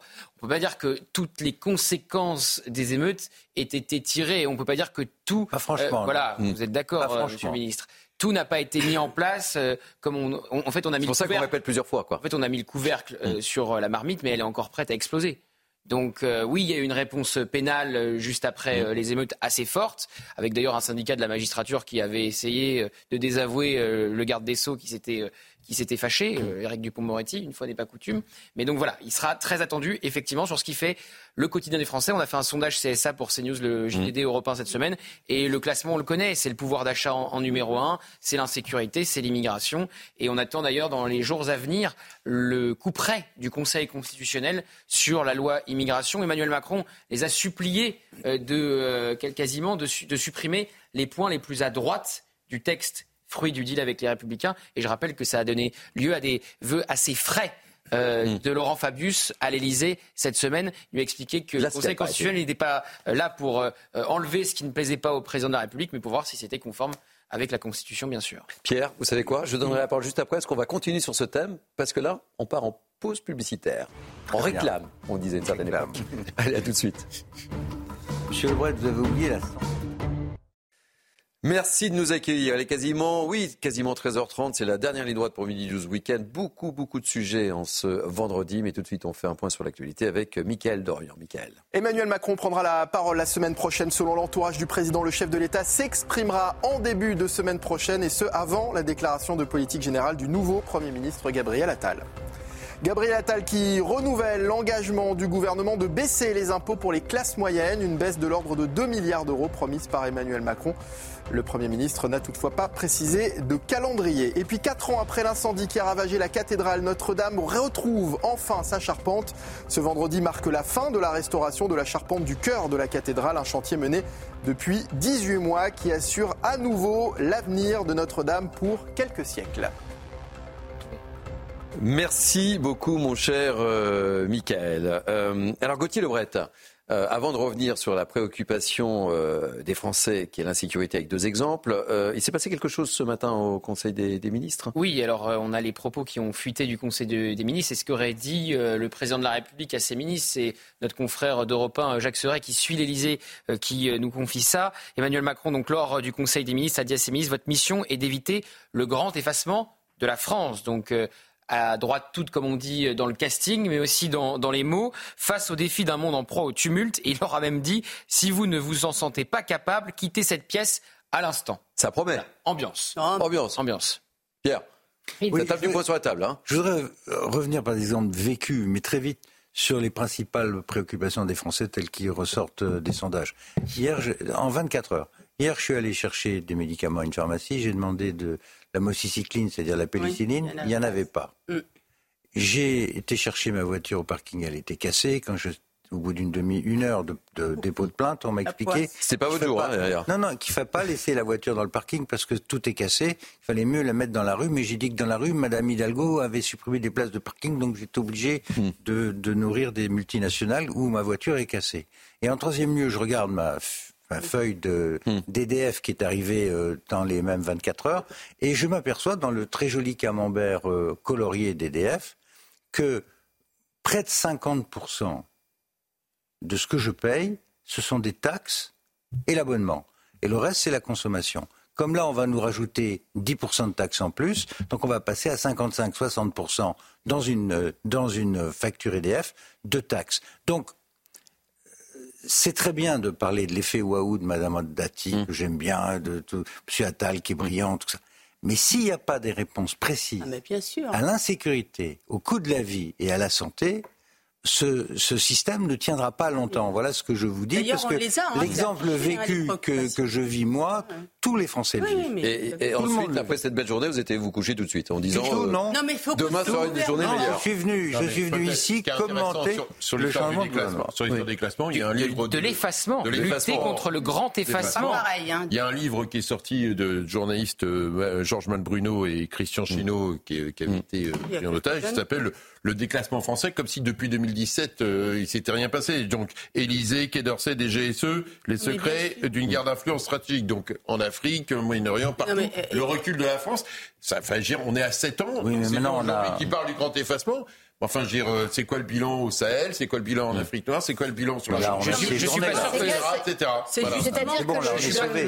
Parlez pas en même temps, s'il vous plaît. Alors, faut peut-être qu'ils sortent de la pièce. Je, je, je, je suis pas sûr que c'était vraiment ce qu'il avait derrière la tête. Hmm. Que c'était que concernant la politique internationale. Non, non, non. Bah, enfin, c'est une non. des dimensions. Une des Évidemment. dimensions quand même qu'on parle assez peu, c'est. Enfin, il en parlait, il n'en a pas parlé qu'à Sébastien Lecornu ou à Sébastien Séjourné. J'allais dire, ça promet pour la suite. D'abord, on a Séjourné. Le problème, c'est que quand on entend, le problème, c'est que quand on entend un chef qui se comporte comme ça, c'est-à-dire qui vient devant son, son, son aéropage de, de ministre et qui commence à leur dire, en gros, euh, rapportez-moi des scalps, sinon je pense que vous êtes tous des mauvais. Euh, c'est pas comme ça qu'on mène une équipe gouvernementale, c'est pas comme ça que l'on motive les gens. Je trouve cette posture ridicule et en plus lâche, parce que à la fin, c'est avant même que les gens aient commencé à agir, avant même d'être capables de définir une feuille de route pragmatique, avec des objectifs clairs et partagés, vous commencez déjà à mettre la faute sur les gens que vous venez mmh. de nommer.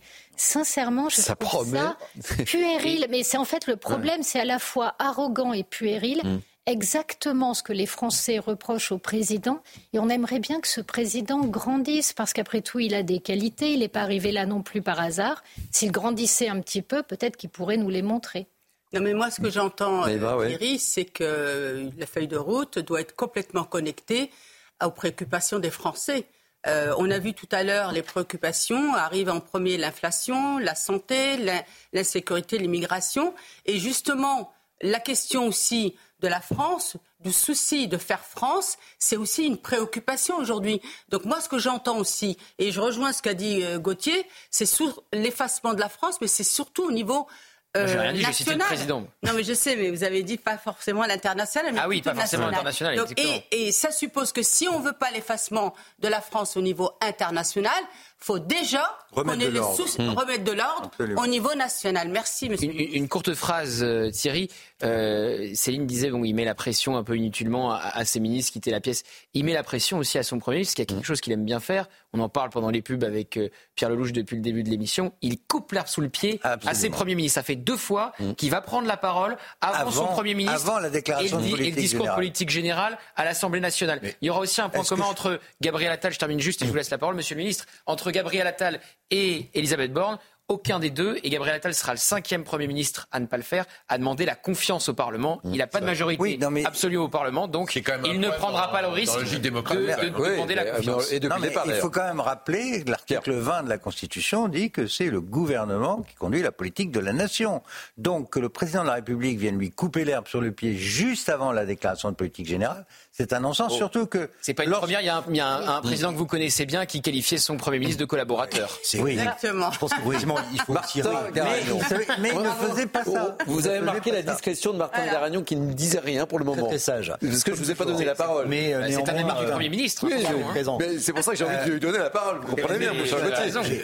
Deux, deux réponses assez brèves. Madame Pina, quand vous parlez d'un président qui est puéril, au contraire, oui. je trouve que les propos rapportés par euh, monsieur Le Bret, s'ils devaient être confirmés, font preuve de lucidité et de gravité. Je pense que les, enfin, les ministres, il n'a pas besoin de leur mettre la pression. Ils savent parfaitement quelle est leur feuille de route. C'est aussi l'intérêt d'avoir des ministres capés, expérimentés, avec un vrai parcours politique. C'est qu'ils savent ce pourquoi ils s'engagent et pourquoi ils sont ici. C'est simplement un rappel d'une réalité. On a souvent accusé le, pré, le président d'une fausse naïveté, et cetera.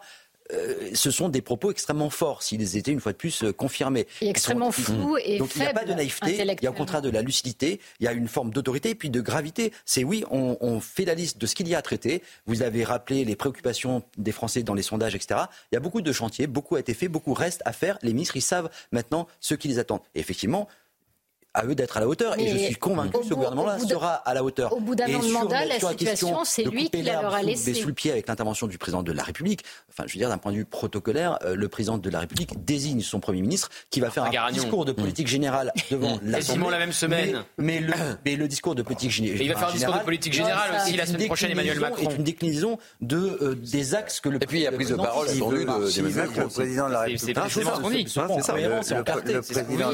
qu'on dit. Il prend la parole avant son premier oui, ministre, non, ça fait deux fois. C'est, ce qu'est lui, ce qu'est lui au l'axe, non, mais l'axe non, mais non, ça, ça, et ça monte l'hyper-présidentialisation, et c'est effectivement pas le premier. D'ailleurs, le problème de ça dans l'autorité, c'est que ça étouffe, ça étouffe les anciens, les anciens premiers ministres, et ça l'étouffe aussi le nouveau. C'est-à-dire qu'à un moment donné, dans le système, même s'il y a l'élection du président de la République au suffrage universel, d'où par rapport à l'article vingt, même s'il y a la question du quinquennat, il faut aussi donner mmh. un peu d'espace de à son sou. Premier ministre si on veut qu'il puisse se déployer. Alors là, effectivement, entre aujourd'hui et ce qu'il va dire aux Français avant le discours politique général, avec un Premier ministre qui ne va pas demander la confiance des parlementaires, vous partez déjà, ça ne se voit pas comme ça au début, c'est mais vous partez déjà, bah ouais. euh, voilà, il y a une espèce effectivement mmh. enfin, de castration. De vous avez vu en quarante-huit heures à Matignon le nombre de déplacements que Gabriel Attal a déjà fait. Mmh. Donc, mmh. Vous enfin, ne pouvez la... pas dire que le Premier ministre ne va pas se déployer parce qu'il va être bridé et... par le oui. président non, de la République. Enfin, je pense que, que la feuille de route est extrêmement claire. On ne parle pas de courir dans tous les sens. Il ne faut pas exagérer.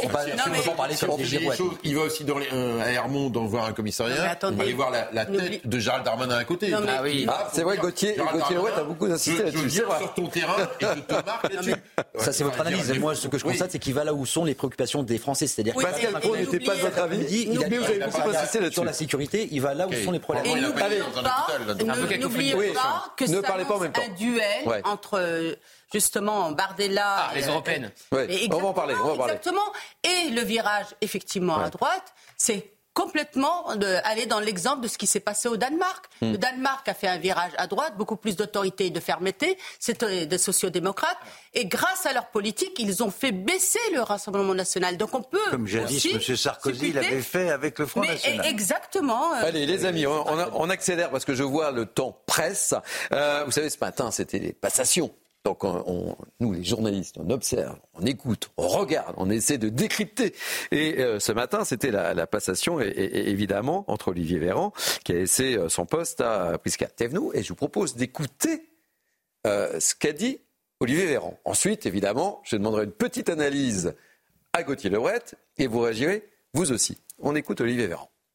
Et oui, j'aime tous les Français, même ceux qui contestent, même ceux qui ralochent, même ceux qui ne sont jamais contents, parce qu'ils nous poussent à aller plus loin, et que j'ai hâte d'aller plus loin à leur côté, avec un cap qui ne, se, qui ne cessera jamais de me guider, continuer à affronter le populisme, l'extrême droite, qui sont un poison pour notre pays et notre démocratie, et je le ferai sans relâche. Vous pouvez compter sur moi, je vous remercie et je vous dis à bientôt. Transition. Alors, on a, Gauthier, compris, là, on a compris, c'est une déclaration compris. de candidature aux européennes, il, il sera... tête de liste, selon toute vraisemblance, pour euh, Renaissance. Je vois déjà le sourire de Martin Garagnon. Peut-être qu'il va être rappelé par Olivier Véran pour euh, être sur la liste aux, aux européennes. Il, il va nous confirmer ou nous affirmer. Je lui laisserai la parole dans un instant. Quand il dit « j'aime euh, tous les Français et je vais affronter euh, l'extrême droite », bon, évidemment, mm. il cible Jordan Bardella. Est-ce le meilleur choix possible pour être euh, tête de liste aux européennes ? On sait que ça devait être Stéphane mm. Séjourné, mais Stéphane mm. Séjourné ah, a été euh, nommé voilà, euh, ministre des Affaires étrangères. Donc Olivier Véran quitte le gouvernement et doit prendre cette tête de liste. C'est euh, quand même, il a quand même le visage évidemment euh, du ministre de la Santé qui a décrété euh, les confinements, et cetera, qui a œuvré à la politique de confinement au moment euh, des euh, confinements. Il y avait et cetera des masques, mmh. et il n'y avait plus de masques, oui. mmh. tout ça. Oui. Euh, euh, malgré tout, il reste assez populaire dans différentes enquêtes d'opinion, dans la Macronie. C'est les enquêtes d'opinion. Après, quand vous croisez des Français, j'en ai jamais entendu un me dire qu'il idolâtrait Olivier euh, Véran. Ensemble. On va se balader ensemble, Martin Garagnon, on fera des trois marchés ensemble. Et, et on viendrait commenter sur euh, votre petite balade sur ce plateau, évidemment. Pour et voir. Alors après, non mais celui qui va vra- véritablement mmh. mener la campagne des mmh. européennes, blague à part, c'est Gabriel Attal. Mmh. C'est Gabriel Attal, c'est pour ça qu'il est là. Il est présenté comme une arme anti-Bardella. Il a le même âge quasiment. C'est euh, deux personnalités qui montent en miroir. L'un doublait Édouard Philippe dans euh, les sondages de popularité, mmh. quand l'autre doublait Euh, Marine Le Pen euh, dans d'autres sondages.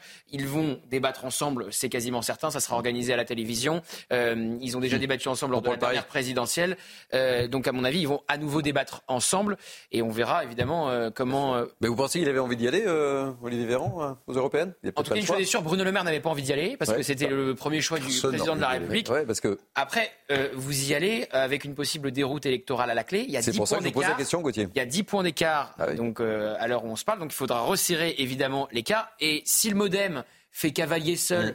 comme c'est la menace brandie par euh, François Bayrou oui, depuis oui, quelques heures Bayrou, après la nomination, jour, hein. il est on verra, on verra, on verra. Ouais. Bon, à non, mon mais... sens, il y a deux façons de lutter contre l'extrême droite et les deux doivent se cumuler. Il y a évidemment sur le fond, c'est-à-dire apporter des réponses concrètes aux problèmes concrets des Français, immigration, pouvoir d'achat, et cetera. Et ça, c'est le job du gouvernement. Et c'est pour ça que les propos du président euh, que vous avez... Euh, rapportés là ce matin euh, vont dans le bon sens parce qu'ils font preuve de la gravité et de la lucidité mmh. nécessaire. Et puis il y a aussi quand même, et ça Olivier Véran le fait déjà avec beaucoup de talent parce qu'il s'est déplacé en tant que porte-parole dans beaucoup de villes, des municipalités du R N notamment. Il a été chahuté. Hein. Mmh. Oui, mais ce qui montre qu'il n'a pas peur d'aller à chaque au fois, combat hein. et, qui, et, et qui porte le fer. Il y a, et la, deuxième a façon de, et, la, et la deuxième façon de lutter contre le Rassemblement national et notamment dans la perspective de, des européennes, c'est de rappeler aussi un certain nombre de réalités de ce que font, de ce que sont les votes du Rassemblement national mmh. entre le discours qu'ils tiennent en France à l'intérieur des frontières et les positions de vote qu'ils prennent au Parlement européen, parce que ce sont les mêmes personnes. Jordan Bardella, il est au Parlement. Quand on voit ce qu'il vote au Parlement, avec qui il est allié au Parlement bon, et les positions qu'il tient en France, il faudra aussi le dénoncer. Ouais. Véran, bon, on ne s'est pas trompé dans l'analyse, il y va. Ah bah, euh, moi, je n'ai pas l'information, mais j'aimerais bien avoir la boucle de cristal. On perçoit bien les choses. Si c'est lui, ce sera un excellent candidat. Il y a quand même un truc qui est, qui est vraiment, ouais. qui est vraiment euh, passionnant dans cette histoire, c'est est-ce que vraiment la priorité pour la France et pour les Français, c'est la lutte contre l'extrême droite. Non, c'est pour ça que j'ai rappelé, la priorité, question. C'est d'apporter des solutions aux problèmes des Français. Le problème, c'est qu'aujourd'hui, on n'a aucune réponse. Vous allez vous ramasser, mais bien comme il faut, croyez-moi. Aujourd'hui, on n'a aucune réponse sur les problèmes des Français. En revanche, on a érigé en absolu la lutte contre une extrême droite qui est largement fantasmée. On essaie de nous faire croire que le R N, c'est Hitler qui revient au pouvoir et qu'il faut donc se battre contre ça. Sauf que la réalité n'a rien à voir. On peut tout à fait être contre ce que propose le Front National, mais dire qu'il n'est pas dans l'arc républicain aujourd'hui en France, c'est exagérer énormément. Donc la question, c'est quelle crédibilité on a ? Quand on part au combat avec de vieilles lunes où on se fait passer pour antifasciste d'opérette, alors qu'en fait, ce qu'on a en face de, de soi est une droite certes dure, peut-être réactionnaire ou conservatrice, mais une droite classique. Je n'ai pas dit un seul instant que le... Quand j'entends... Ou... Quand deux, j'entends... deux secondes, hein, parce qu'on est très en retard. Mais c'est très souvent comme ça Pierre, qu'en fait, oui, enfin, la lutte contre l'extrême droite Pierre, est présentée. Je viens d'entendre Pierre. Une dissertation de ouais. part et d'autre. Ouais, ouais, je sais, je sais. Euh, je vais simplement dire que en rajouter sans arrêt sur le Front National et la, la menace fasciste, c'est exactement ça qui fait monter le Front National. Donc continuez comme ça, vous allez vous ramasser. C'est, c'est deux, contraire que deux euh, celui qui va mener la campagne et qui a déjà commencé, c'est le président de la République. Mmh. Je vous renvoie à ses vœux de fin d'année, qui étaient largement consacrés à cette question, et où il disait que demain, les Français, vous aurez à choisir entre ceux... Euh, qui soutiennent les dictateurs Poutine, et cetera, et ceux qui veulent défendre l'Ukraine, et cetera. Donc, je, la, la, le vrai débat, il va être là. C'est quel type d'Europe, quel, quel type de, euh, de combat contre l'extrême droite. Et si c'est ça, je, je crois que Mme Pina a raison, ils vont se ramasser gravement. On en reparlera sur le plateau de Mini News. Vous reviendrez évidemment nous en parler. Tout de suite, place à l'info avec Mickaël Dorian. Le premier conseil des ministres du gouvernement Attal un avait lieu ce matin et un gouvernement dont la principale surprise est l'arrivée de Rachida Dati, une fidèle de Nicolas Sarkozy. Nicolas Sarkozy qui, selon nos confrères d'Europe un, s'est entretenu par téléphone avec Emmanuel Macron au sujet de cette nouvelle équipe gouvernementale. Le conflit au Proche-Orient s'étend désormais au Yémen. Les États-Unis et le Royaume-Uni ont mené des frappes stratégiques sur des sites militaires dans plusieurs villes contrôlées par les Houthis. Une riposte qui a suscité de vives réactions, notamment de Moscou, qui accuse Washington et Londres, je cite, d'escalade destructrice. Et puis on a appris le décès de Samuel Sandler à l'âge de soixante-dix-sept ans, père de Jonathan Sandler et grand-père d'Arié et Gabriel Sandler, trois des victimes de Mohamed Merah lors de l'attentat terroriste de l'école Ozar Hatorah de Toulouse le dix-neuf mars deux mille douze. Merci beaucoup mon cher Mickaël. Ainsi se termine ce Mini News Week-end. Programme très chargé en ce vendredi, on le, combien, on le comprend ô combien. Merci à vous en tous les cas. Merci pour votre très grande fidélité à ce rendez-vous, ça nous fait très plaisir. Euh, merci à l'équipe qui m'a entouré pour la préparation de ces deux heures d'information. Charlotte Gordzala, Anne-Isabelle Tollet, Cynthia Pina, Antoinette Delarouillère, Tom Viala. Merci aux équipes de la programmation, Nicolas Nissim. Merci aux équipes en régie, à la réalisation, c'était Jérémy, à la vision, Rémi Palchaud. Au son, euh, Yvonne Cobin. Tout de suite, c'est Nelly Denac et cent quatre-vingts minutes info. Moi, je vous dis bye bye. Passez une belle journée. On se retrouve demain pour Mini News Weekend. La lumière sera allumée à partir de midi. Vous serez là ou pas, euh, Gauthier ? Ah non, vous n'êtes pas le week-end. Vous avez vu la semaine que je viens de passer là ? Oh, c'est bon, hein. Oh, c'est, c'est incroyable. Les trente-cinq heures à C N C. Voilà. Allez, belle journée. Belle journée. Gauthier demain. Ça suffit là. Il est mûr. On est à trois heures tous les matins.